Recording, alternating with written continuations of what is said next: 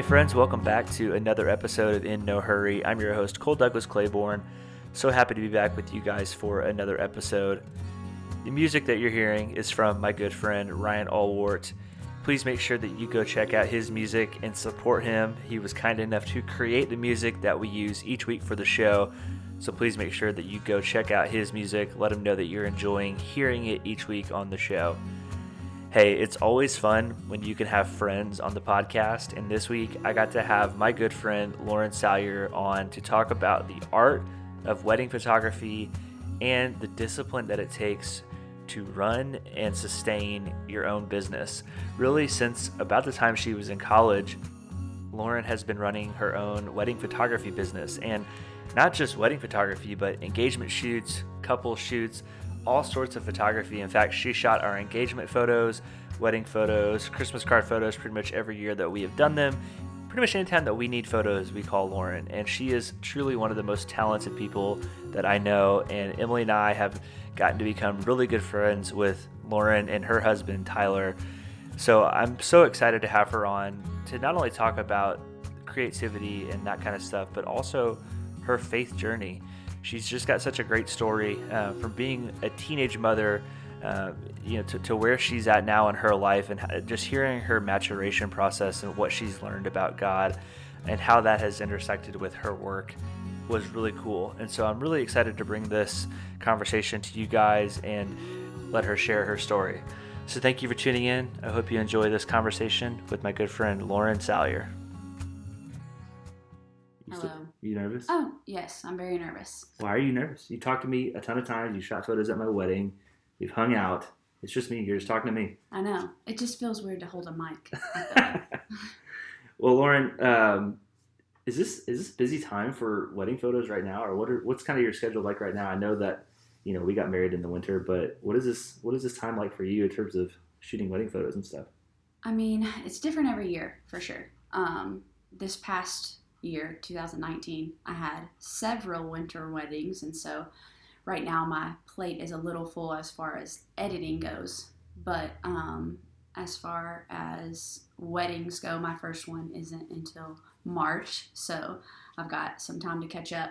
Not very many winter weddings happen in January and February, more at the end of the year. As far as winter weddings go. When I was trying to think of who we want to shoot our wedding, I asked several people, and obviously going to Western Kentucky, I knew a lot of photographers. Every single person recommended you. Every single person recommended you, and they were like, "Oh, Lauren Gifford, you got to go with Lauren." Alex Slitz, one of the most talented people I've ever worked with, was like, "Oh, you got to have Lauren Gifford." That's shocking. Yeah, so you have built this reputation here in South Central Kentucky in the region. I mean, are you aware of that? Or obviously you get a lot of bookings, but everybody wants Lauren Gifford, now Lauren Salyer, to shoot their photos. I honestly didn't. I mean, I know Alex very well, and I knew that he thought highly of me because he's said so to me many times. And that's really such an honor for those people that went through the photojournalism program at Western to even say that, because I mean, it's just such a great program, and there's so many talented people that go to school there, and to hear that really warms my little heart. Well, we were pleased with our photos, obviously. But yeah, I'm so fascinated by the process of shooting a wedding, because I think there's a lot of people that don't understand really how much goes into it, because a lot of people think that you show up, you're just shooting pictures. A lot of people, I don't know if you've run into this, but I'm guessing a lot of people don't understand why you might charge the rate that you charge, and they might think it's expensive, and then they might hire somebody else who may not do as good a job. From somebody that is a professional wedding photographer, you've got a different outlook on this, and we didn't want to skimp on the photos or even the video aspect of it, because that's the things that you remember. And I've heard people talk about this too, where they regret not hiring somebody that was a really good wedding photographer. And it's not just showing up with a camera and shooting photos. There is a process to it. What is exactly your process, and how do you kind of make sure that you capture the day for that specific couple? Because every couple probably has different needs that they want. For sure. And what's really important to me, and I think the couples that hire me, is like we work together before the day even starts. Like we build up a rapport and like a relationship before the wedding day, because I need to know what they want, mm-hmm. and they need to know that they've entrusted me with this day, and like they can actually trust me to get what they want and even more than mm-hmm. they want. They don't even know yet. And so I mean, like talking constantly in emails or meeting in person and making people feel comfortable before the day comes is really like one of the biggest pieces of the puzzle, in my opinion. Because like every couple is different and every wedding is different. And I mean, yes, there are things that I shoot every time, but maybe the couple isn't really that into getting their wedding suite photograph or their invitations, and like they really want to focus on what people call like look the portraits beforehand. And like if it's important for you to do that, then maybe we need to introduce the first look, or mm-hmm. maybe like you're super traditional and you're not interested in that, and that is okay too. Like, so really just getting a vibe for the couple, because everyone is different in what they want and what they need, and every day is different, every wedding. How long have you been shooting wedding photos? I mean, I shot my very first wedding, was my cousin's wedding in Put-in-Bay, Ohio, in like 2006, I want to say. Okay, so here's my question. You've been involved with weddings for almost 15 years now. What I'm so curious about, like obviously we know now like there's a lot of different trends that are like really popular with weddings.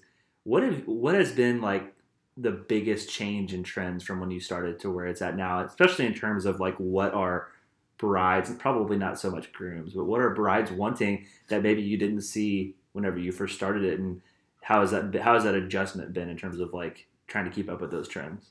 I mean, when I first shot that wedding, I had no idea what I was doing, for sure, because I was like, I want to get into this business because like I saw myself, like I loved the photojournalism program, but for my lifestyle as a single parent, I knew that like I could not work at a newspaper or magazine with those kind of hours and like actually provide for my family in that way.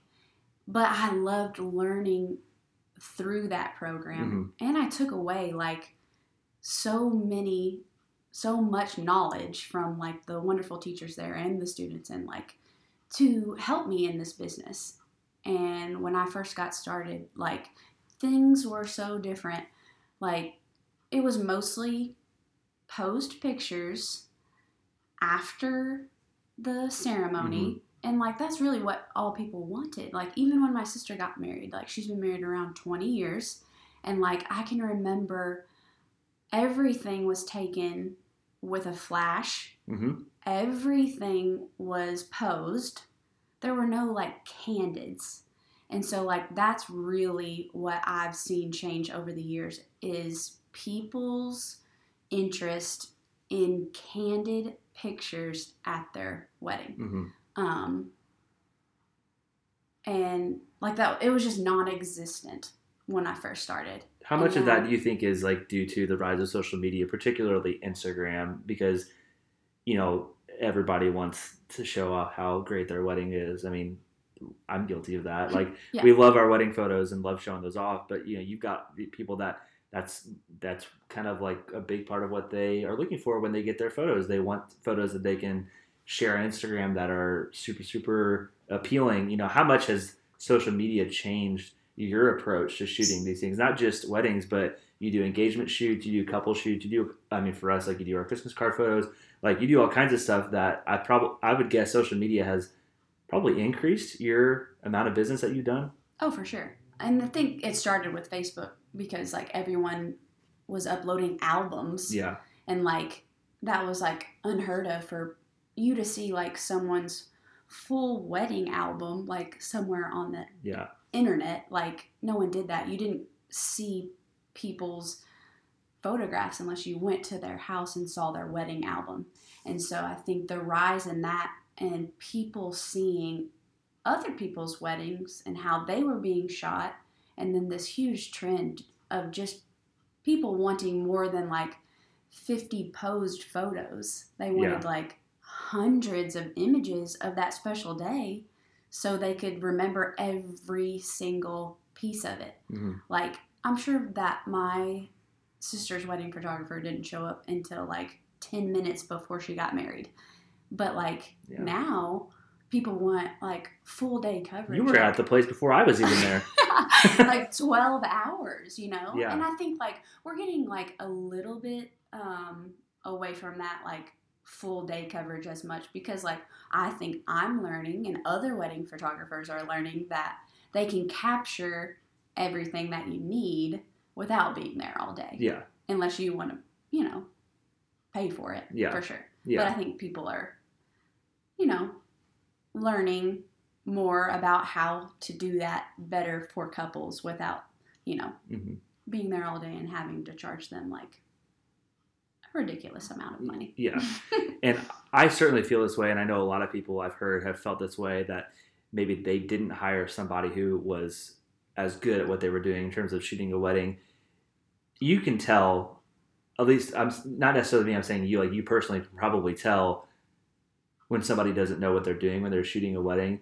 And why, not to, like, toot your own horn here, but, like, in your own words, why do you feel like it's important for somebody to really do their research on who they're hiring as a wedding photographer? Because I think there's a lot of people that they want to cut corners at their wedding, and they might hire, like, they have a cousin who has a nice camera. But, like, it's different than just walking around shooting photos of what's going on. I mean, there's a huge process to it. There's an art to it. You know, like, I guess this is kind of a two-part question. You know, why should people invest in hiring a good wedding photographer? And then, like, you know, what is it that somebody who's been doing it, like, with your own, you know, with your eye, what do you notice and see at these events that, like, you make sure you want to capture that kind of stuff too? That's kind of a hard question, but, like, basically, you know, why should people put stock into this, and how can you tell that it's, like, that somebody is legit instead of just somebody that has a camera? Yeah. I mean, someone was literally telling me this on Saturday night. Like, they were like, I was so disappointed in the route that we took, because it's memories that you can't. I mean, you can keep the memories, but, like, the photos are, like, visual, like, physical memories. That's all you have to look back on, like, that and video. I mean, you don't have anything else. I mean, yes, you get your wedding dress steamed and keep it in your closet for years and get it out and try it on if you want, but, like, there's nothing else that you can have that remembers, or that you can look back and remember that special day. And, like, people say that all the time. Like you said, they regret not spending that money because you're investing so much in everything else that day. Mm-hmm. And those other things are definitely important, but, like, it is so important that you get someone who knows what they're doing. I mean, because so much happens in a wedding day, you can't think about how your camera works, or how what settings your camera goes on, or if you need flash here, or where to put your subject. Like, all those things have to come second nature to you. Yeah. And, like, going to school and learning, and I mean, even I'm learning today. Like, I try to purchase workshops online and keep learning as I'm growing my business, and go to workshops and learn from other photographers. Like, it's so important to, like, keep learning as you're going, so all those things come second nature. And when you're in a really dark room and your bride's getting ready and you're like, the lighting in here is terrible, but I've got to make it work. Yeah. You have to know how to work your camera. Yeah. Like, it's not just part of your body. You know, when I went into journalism school, I was guilty of that. Like, man, photography's got to be easy. All you do is press a button. But then I took photo classes, and I realized, no, you have to understand how a camera works, how it reacts to different lighting, different settings, different subjects. Social. There is such, like, knowledge you have to be able to control and command your camera. It's not just pressing a button. And yeah, I mean, in the absence of a wedding planner, oftentimes you assume a lot of those roles as the photographer, because even the videographer is following your lead. So you really have to be on top of it, especially if there is no wedding planner. Like, we didn't have a wedding planner because we just didn't feel like it was necessary for us. Yeah. But, you know, in that instance, it was kind of like, we're following your lead, and you kind of have to know, like, okay, now we've got to do this photo. And then, like Emily and I, we didn't see each other before the wedding. So that throws in a different wrinkle. Whereas, like, for you, you know, you can plan, like, okay, they want to do a first look, we got this shot that we can do.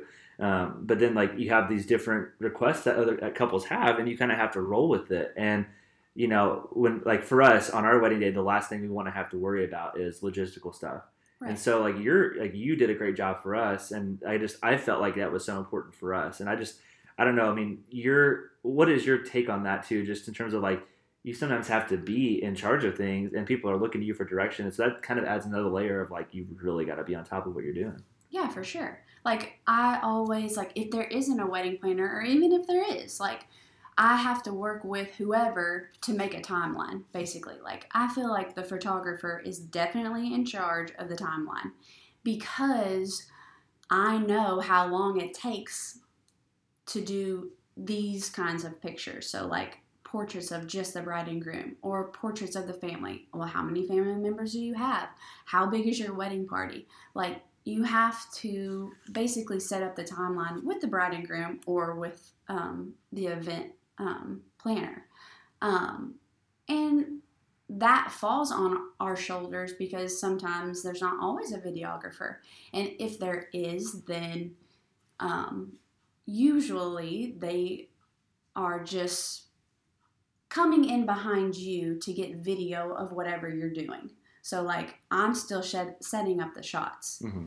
and setting up the details and making the timeline, but the videographer is working alongside me to capture those moments as well. Yeah. I had Jake Triplett on my show in episode 3, and he shoots a lot of weddings. He's a videographer that shoots a lot of weddings, and he was talking on his own podcast, and I really had, like, I had never thought of it this way, but, like, he's talking about, like, he has to know, like, he's constantly communicating with the photographer to know where she's going to be, what lens she's shooting with, so he knows what lens that he can shoot with, so that they're not in each other's photos. Like, I'd had no idea that this level of communication and thinking and strategy was going on between the two people. I guess from that perspective, you know, how has that process been for you, and how do you specifically work with videographers or anybody else that's doing, I don't know what other sort of creative outlets are usually at weddings, but, like, for us, we had a videographer at our wedding. You know, I don't know what the dialogue was like with you and him, and obviously you usually have a second shooter, they have a second shooter. What is that process like in terms of communicating with each other to make sure that you guys are kind of working as a team and still being able to get your own individual shots? And I guess on top of that, like, what are some other things that go into shooting a wedding that maybe the average person doesn't realize that a good photographer is doing, and kind of shows that they know what they're doing? Yeah, I mean, like, so I would say that throughout the day, most of the communication and teamwork, really, that I am working with a videographer, it's pretty simple. Like, I get the shot, and then I move out of the way so he gets the shot, or she gets the shot. And then the most difficult part of the wedding is the ceremony. And so we have to make sure that, like, when I'm shooting her coming down the aisle and he's shooting her coming down the aisle, we can't redo that, or I can't get some and then he gets some, and then, like, we have to make sure that we place our bodies specifically so he's not in my shot and I'm not in his shot. Yeah. And even with second shooters too, like, it's a difficult balance that you have to make so you please your couples. Yeah. And, like, for instance, like, we shot a wedding, me and a second shooter of mine in St. Louis. And there was 4 of us, and, like, it was, like, pretty difficult, like, to get everything that we needed, because it was, I should probably start over. I feel like I've lost myself. when we shot the wedding in St. Louis, it was difficult for us to make sure that we weren't in each other's shots, and it was something that we really had to do to work together, mm-hmm. or, you know, there was going to be 15 people who were standing up with a big camera. Like, that's not what a bride and groom want in their pictures, and so yeah. it's important for us to work together. Speaking of people with cameras and shots, we were very big on we did not want anybody at the ceremony to have a camera, and I personally wanted to make an announcement about that, and our pastor was like, look, you can't do that, because like if it means something to somebody, like trust me, it's not worth it to make a big deal out of it. But like when you're putting together a photo, like you're trying to create an image, and you got somebody and their cell phone is in it, and it kind of ruins it. I mean, like from your perspective, I'm curious about this from a photographer's perspective. Because I talked to Jake about this whenever he was on my show too. And he said, it's always like some older person that like has some big, huge phone that don't even know how to use it. And it's just like, that to me has got to be irritating. If you've got a really great image and then you look and it's like somebody's leaning over, or they're, their bright cell phone is out. I mean, you can't be like so in their face about it, but like, you know, as a photographer, what is your thought on that? Where like everybody's got a cell phone and everybody feels like, I want to capture this, especially with vertical video. Oh, don't even get me started on vertical video. But like people will sit there and take vertical video, and like personally, like I'm not going to look at your cell phone video or photo when I'm hiring somebody with professional cameras. Like I'm hiring these people, paying them thousands of dollars to shoot our wedding. Probably not going to look at your cell phone photo. So I guess from a photographer standpoint, how much of that aspect in terms of everybody having a cell phone, ever being on social media, maybe even they want to live stream a wedding, like how much does that affect what you do as a photographer? I mean, it really only comes to play really in the ceremony, and it is difficult. Because the reception's a little different. Yeah. That's fun. Like people taking pictures and video and like. That's a little bit more acceptable, I feel like. For sure. It's just hard because those people, to me, what gets me is like the mindset behind the people that are actually taking the photograph or the video. Like it's a selfish thing that I feel like they want to be able to post something that they were at this wedding, so everyone knows. Yeah. And like that's the part that really trips me up, because I am trying to do my best to capture these moments for the people who have hired me with their money that they've worked really hard for. And I'm trying my very best to do the best job I can. And I can't really, when it comes down to it, tell that person to put their phone away while the bride is walking down the aisle. That is the most important moment, and it's the one that everyone tries to capture with their cell phone. Mm-hmm. And I have tons of photographs of Aunt Betty in the front row with her large cell phone out, with trying to capture the bride walking down the aisle. And it's come to you just have to shoot what you can. I hate it for that couple, because it's just not something that makes the image better. It definitely takes away from the image. Yeah. And you do your best to crop that person out,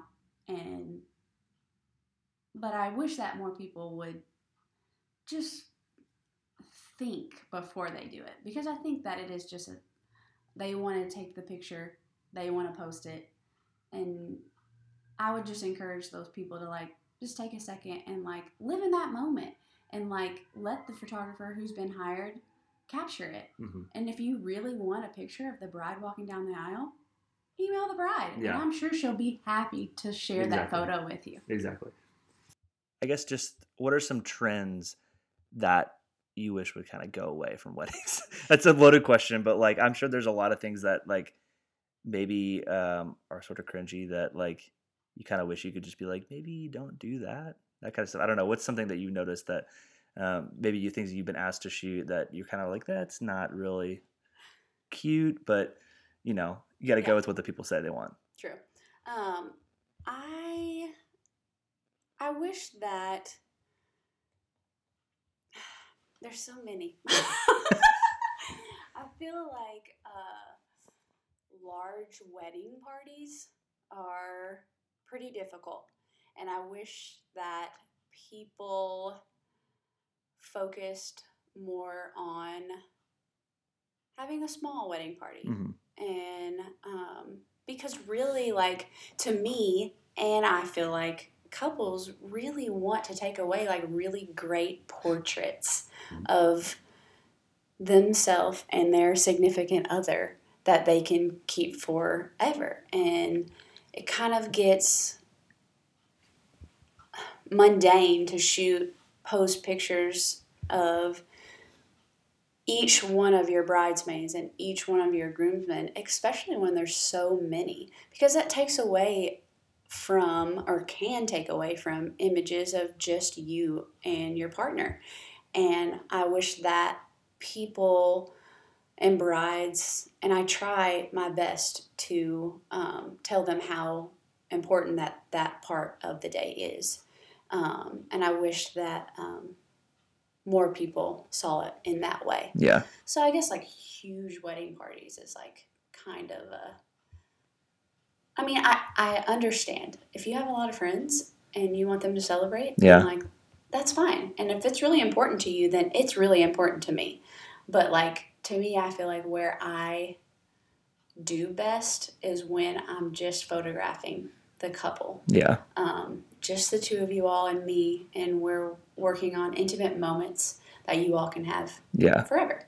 If you go to Spencer's here in Bowling Green, you'll see all kinds of photos that you've taken, and it's landscape stuff, it's, you know, nature, all that kind of stuff. What is your favorite stuff to shoot photos of? I mean, obviously, like, you've shot photos of Emily and I every single year pretty much for Christmas cards or engagement photos or whatever the case is. But, and I know that you love doing couple shoots, but, you know, I guess aside from that, if that is your favorite thing, what else are your favorite things to shoot, and why, I guess? Yeah. I mean, that would be my favorite for sure. It's just me and the couple. I feel like that's where I succeed the most. And I love doing it that way because mostly, like, not so much like even the wedding day, but like engagement or anniversaries or it just gives us a time to really slow down, and like we really get to manipulate more of like the scene, and we can have more control. And I feel like, especially like I shot one of my really close friends, they took an anniversary trip to Savannah, and we made like a styled shoot out of it almost. You went down to Savannah with them? Yeah. And that's where Emily and I went for our first anniversary. That city is beautiful. And we really, like, got to make these memories together. And, like, that's one of my favorite shoots. Like, because I got to travel, like, for me, travel photography is, like, a big thing as well. Like, I want to travel, like, as much as I can.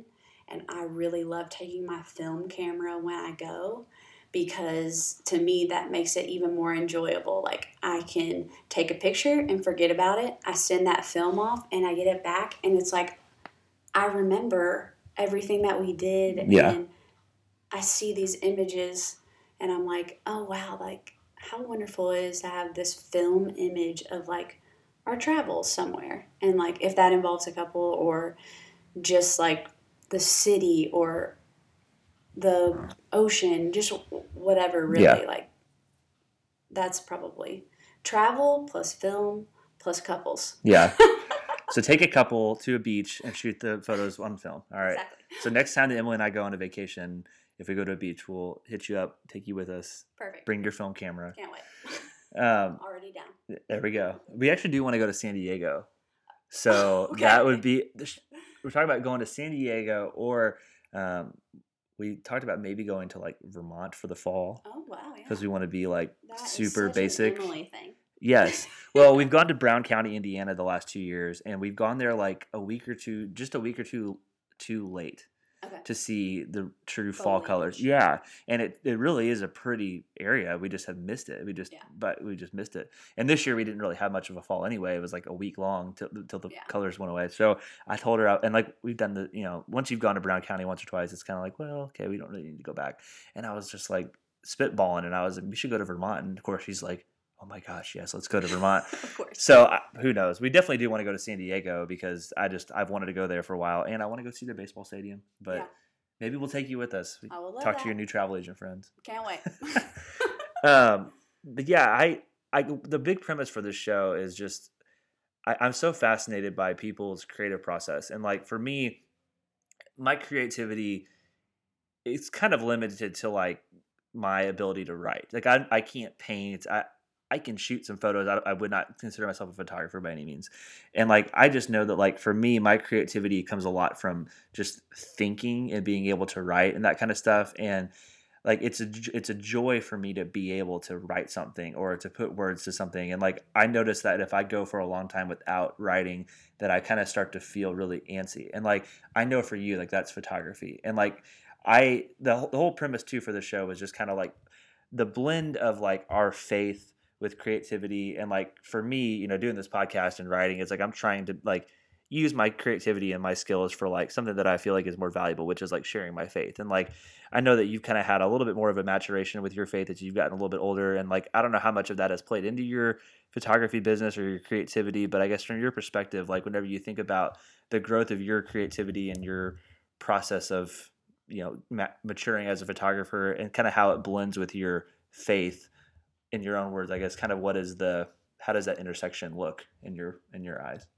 I mean, really, I feel like it's all about timing and trusting God with the timing of things. Mm-hmm. Because, I mean, when I started, it was just like something I did for my friends. Mm-hmm. And like in college, like all my friends were getting married like right after college. Yep. And like, so like I got a big body of work and like started this business, really, that it turned into a business, from friends of friends. And I mean, I don't do a lot of marketing, which I probably should do more of, but I kind of let my work speak for itself and, my attitude, like basically like people remember me on their wedding day because I try to be as upbeat as possible. Right. And like trusting that and knowing that with this business, and because you have bad years and you have good years, and then like you decide I want to charge this much because I feel like I'm doing better, and like really trusting that your business will grow mm-hmm. Throughout the year and throughout your years. And to me, like I see my faith grow in my business, like, because I really have to trust that I don't necessarily like get like 20 weddings every year, but like the weddings that I do, I put my heart and soul into them, and I do my very best, so they know they can tell their friends and family, like, you guys have to hire Lauren, like she made my day so much smoother. And like that's really what I want to come across. Mm-hmm. So really just trusting like the timing of everything. Yeah. I would say. You've got a teenage daughter and you're married now, so your schedule is a lot different than it was when you started. And you know, how do you balance, like you said, the more weddings you do, the more money you make. Yeah. But at the same time, you also want to have a balance and not overwork yourself, because people don't realize like you shoot a wedding, that's like 3 weeks to a month and a half of editing. For sure. For one wedding. And so if you're shooting a wedding 3 weekends in a row, and then you've got couple shoots mixed in, you know, like a lot of times I think there are probably people, and maybe you run into this, that they get irritated because they don't get their photos back super, super quickly. Because in their mind, that's the only wedding that happened. Right. But, you know, for you, like you, if you're booking weddings back to back to back because you're trying to make some money, you know, that mixed in with the ones that you travel to, like how do you make that all work while also still being a parent and now a wife?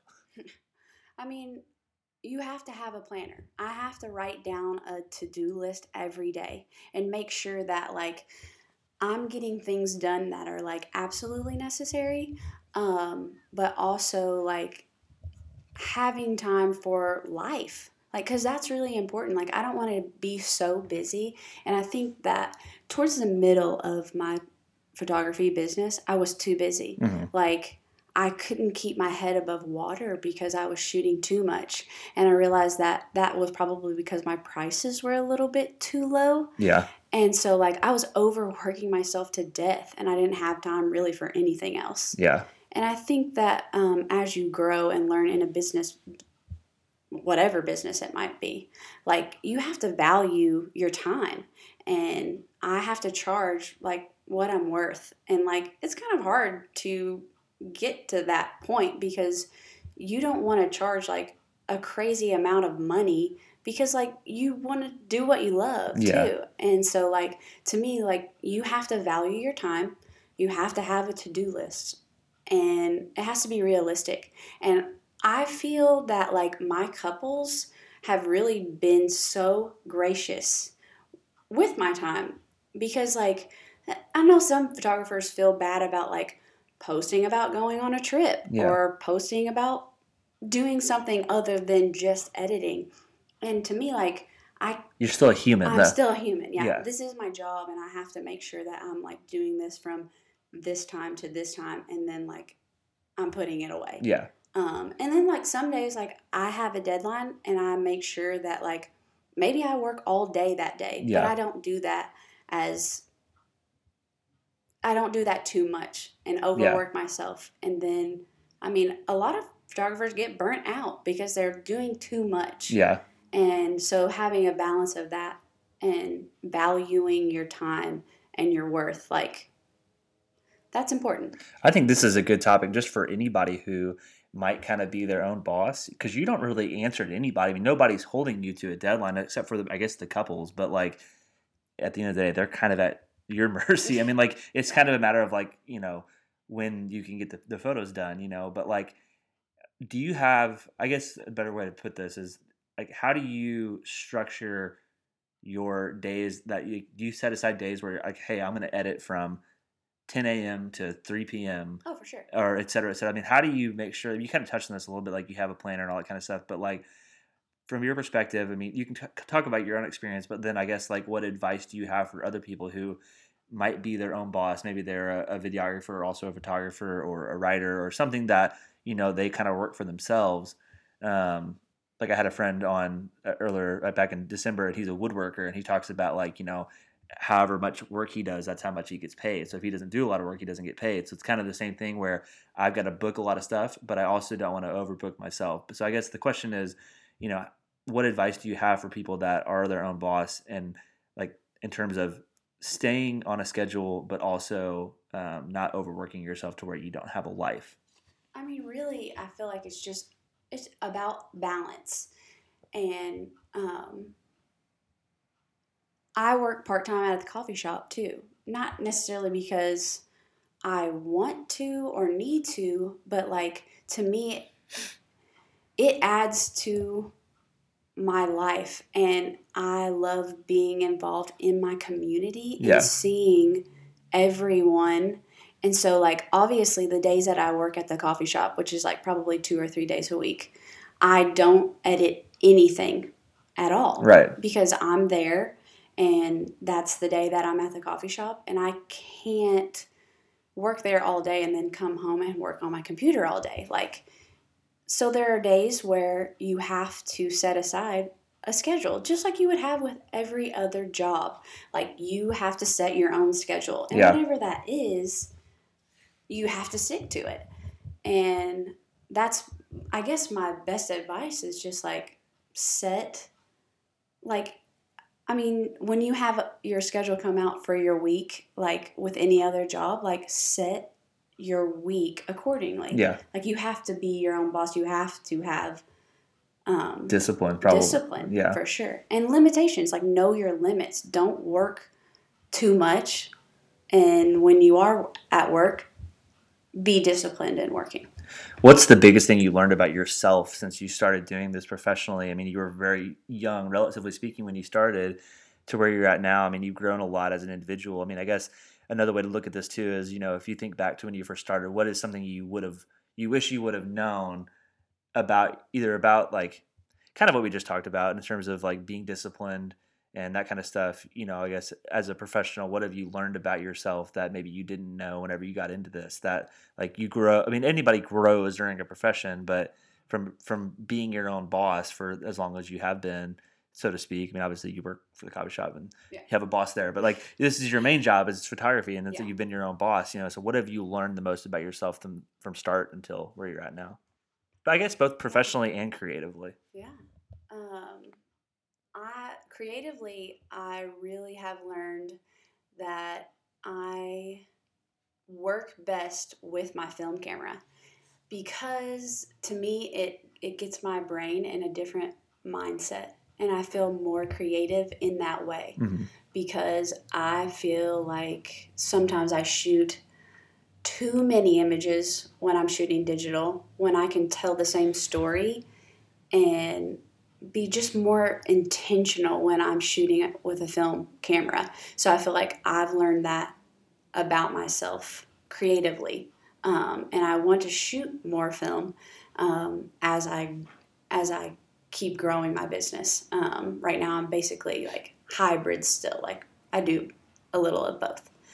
I guess like I'm trying to think about what I've learned about myself, not creatively. Okay. It's my personality to think, basically. I feel like I do and I don't think. Yeah. And so it's hard to wrap that up in one sentence. You could have two sentences or three sentences, however many sentences as you need. What?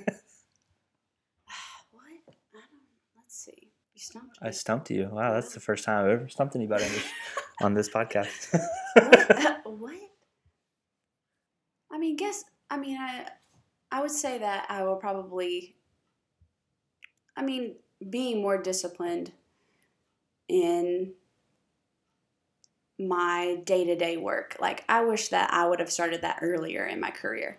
And knowing my worth and going full force into my business. Like, for a long time, like, I was afraid to do it solely, like just photography.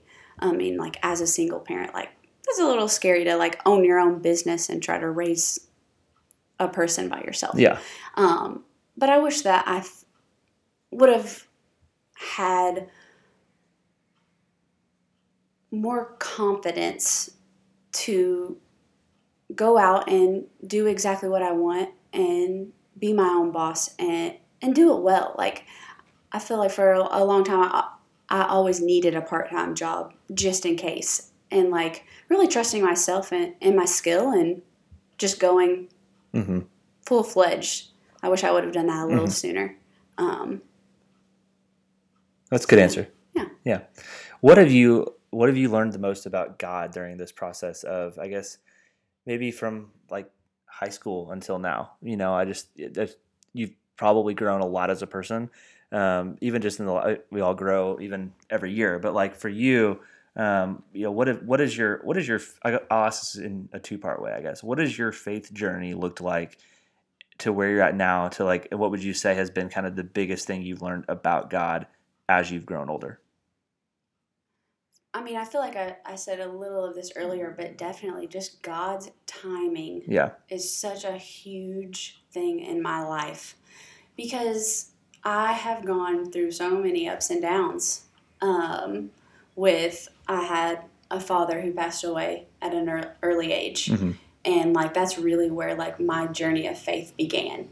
And then shortly after that, like becoming a teenage mom and like deciding like what I wanted for our lives and then moving to Bowling Green with her so I could go to college still and like just like trusting God and his timing and really just trusting him completely because like I had to and like of course growing up And then seeing all my friends get married, like, that was really hard for me too. Like, I was like, what's wrong with me? Like, why can't I find a partner? And like, not finding my partner when I thought I was supposed to, and like, really trusting God's timing, because like, I mean, I just got married at 35 for the very first time. Like, that's not really how it goes in the South. Yeah. And so for a long time, like, I was wavering, like, why can't I get all these things that everyone else has? And like, I'm tired of doing this on my own. Yeah. I really wanted a partner in life. And like, to me, I just feel like throughout my whole journey of faith, God has always been saying, like, I've got this under control. Like, and I mean, I'm so thankful that everything does happen when it's supposed to, and in God's timing, and not when I want it to happen, because like, life would have been different. Yeah. And I'm really just thankful for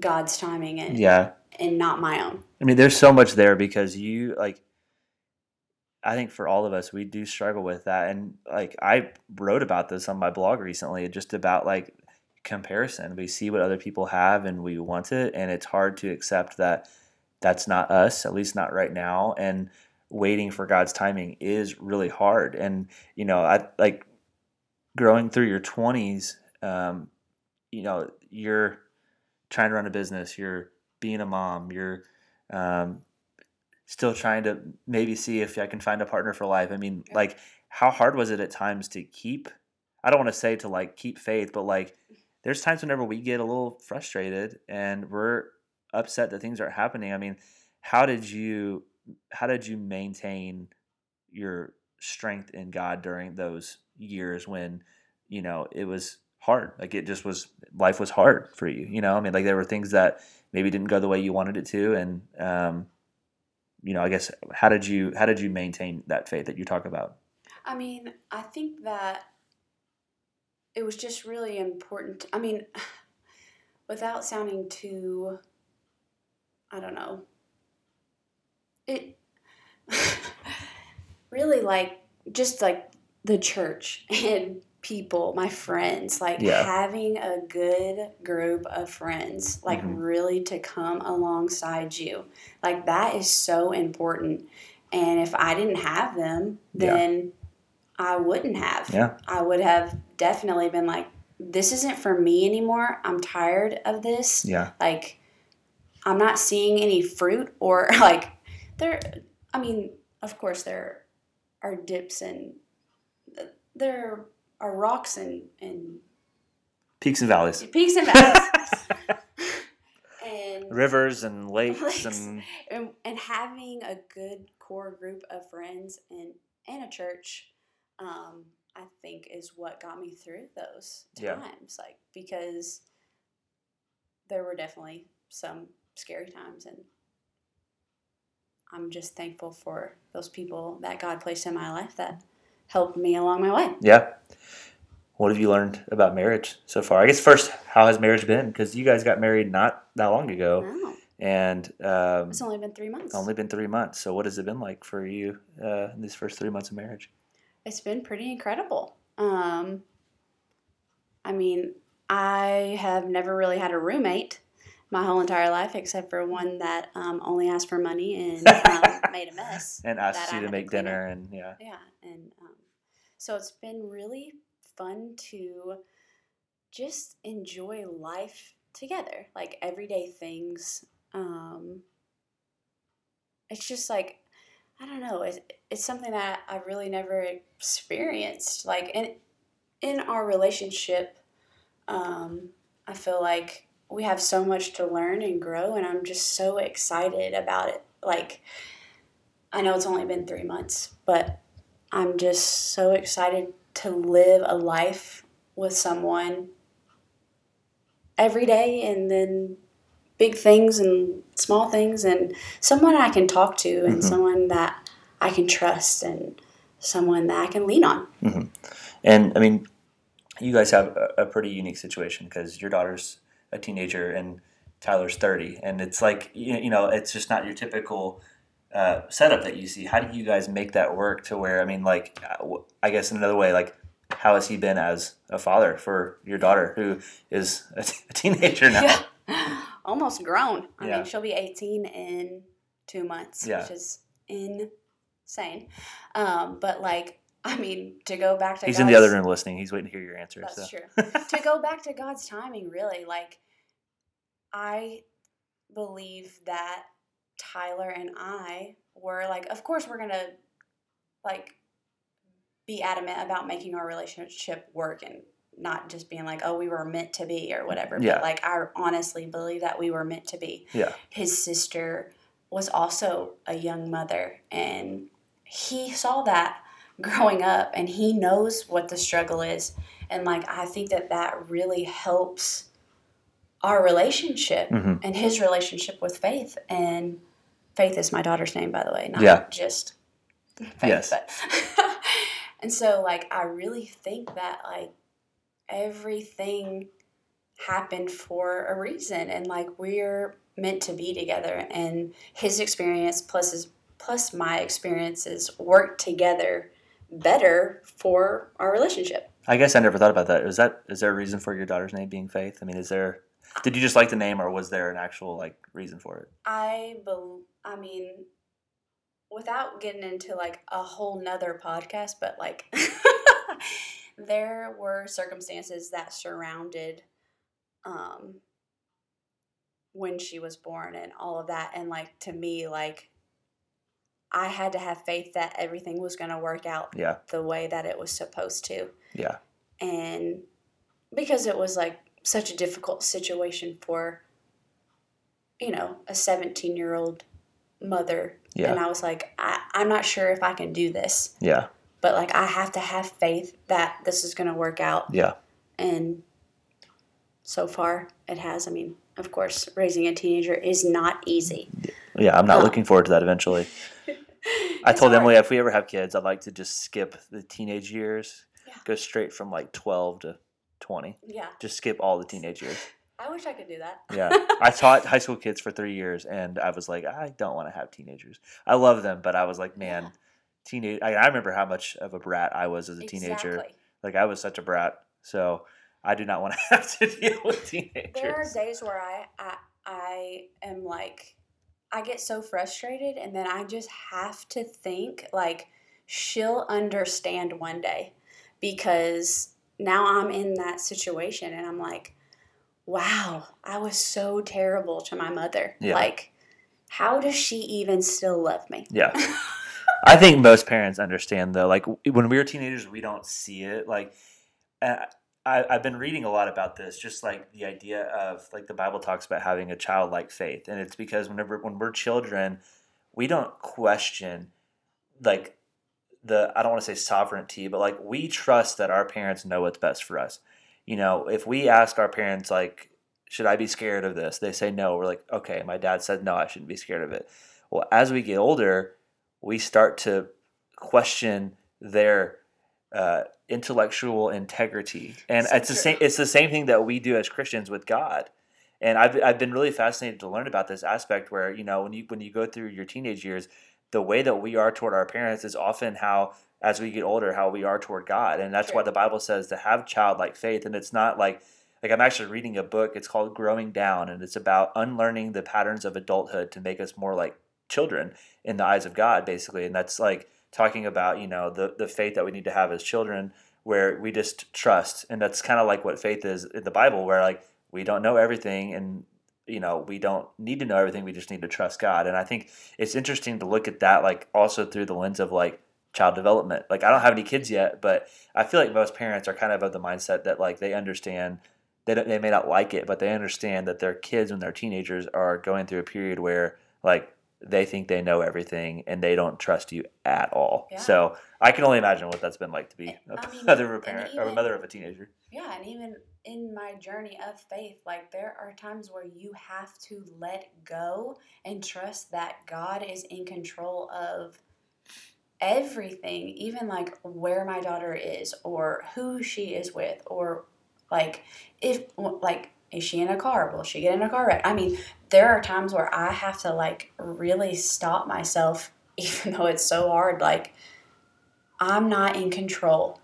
And I have no control over the situation, really. Like, and trusting, again, that God is in control and He will handle the situation. And it's really hard because we, as a parent, I've been in charge this whole time. And, like, I've been in control and I have to worry about her safety. And, like, to me, like, in this time, it's like so push and pull, like when to be like, no, or then I have to let her make her own mistakes too. And, like, that's such a hard thing to go through as a parent. Yep. I cannot imagine. I told Emily, I already told her, I was like, I'm going to be like, if we ever have a daughter, I already know that I'm going to be way overprotective, because I remember how I was as a teenage boy. And I'm like, and there were people that were far worse people than I was as a teenage boy. And I'm just like, I do not want any teenage boys ever touching my daughter if that ever happens, you know, if I ever have a daughter. But I mean, like, I remember though, as a teenage boy, I learned the most when I made my own mistakes. Yeah. And, you know, my parents were hard on me too, but at the same time, I did enough stuff to make my own mistakes. And I learned from those, because I realized, like, especially when I went to college, whenever I was really on my own too, like, man, nobody's telling me to do my homework. Nobody's telling me to go to class. And if I don't go, I mean, all the times, like, whenever your parents are nagging on you as a kid, you don't want to do something, then you're on your own. You're kind of like, okay, like, I'm going to feel bad if I don't do this because I know that I'm supposed to do this. So yeah, I'm curious about, like, even whenever, you know, say we had a kid next year, like, 15 years from now, like, when they were the kid's a teenager, things will be different. So I'm just curious how life and culture will change, because, like, who knows if Instagram or social media will be around whenever my kids are teenagers, you know. I'm sure it'll be something else. It'll be something else that's probably far worse than whatever they're going through now. So the last question I always like to ask people, and we kind of touched on it a little bit earlier, but, you know, you do stay really, really busy. What do you personally, and I guess you and Tyler as well, what do you guys do just to make sure that you have some balance in your life so that you're not always in such a rush or, like, in such a hurry? Yeah, I mean, I think that is so important nowadays. Yeah. Not to sound like a geezer, but... you do live in the South, so... Yeah. I mean, it's really important to take care of yourself. And to me, like, one of my goals this year was to, like, do more things for myself, like more self-care. Mm-hmm. And to me, like, it's really important to slow down and treat myself. Like, I'm on my feet a lot when I take weddings, when I shoot weddings. And it's really hard on my body. Mm-hmm. It's really hard on my body to sit at the chair every day, in and out, and edit photos all day. And so, like, I like to really slow down and have, like, a me day, and I get a massage. Go get your nails done. Facial. Yeah. Exactly. You know, like, and Emily can give you a really good recommendation on somebody to do a facial. She just got one and said that it was, like, the best thing she's ever experienced. So yeah. Some, like, really holistic woman that, like, uses Beauty Counter products and all kinds of other holistic stuff. So yeah. Ask Emily. She'll give you the recommendation. But I think that that's really important. And, like, I love to travel, and, like, to me, setting at least one trip a year, like, with either that's with a group of friends, which, like, last year Tyler and I went to Colorado with a group of his friends, and, like, like, this year we are planning a trip, hopefully to Greece. We'll come with you guys. Yeah. But, like, just to slow down and take time for yourself, like, I think that that's really important, that you invest in yourself as much as you're investing in, like, other people. Like, you got to take time for yourself. Yeah. All right. Well, Lauren, thank you so much. Always fun to talk to you and hang out with you. Yeah. Always grateful for our photos too. So I'm sure that I am grateful that you all have trusted me so many years. Like, I'm glad that we've grown into a friendship. Like, really, like, to me, like, that's really important for my business is, like, I'm making friends, too, like, lifelong friends. Oh, Emily's been talking already about the chameleon game that you guys brought over. Like, she wants to play it again. So I can't wait. Yeah, so you guys have to come over. Yeah. All right, we'll do it. It's only Monday. That's right. All right, well, thank you. We'll just wind it there. Okay. All right. Perfect.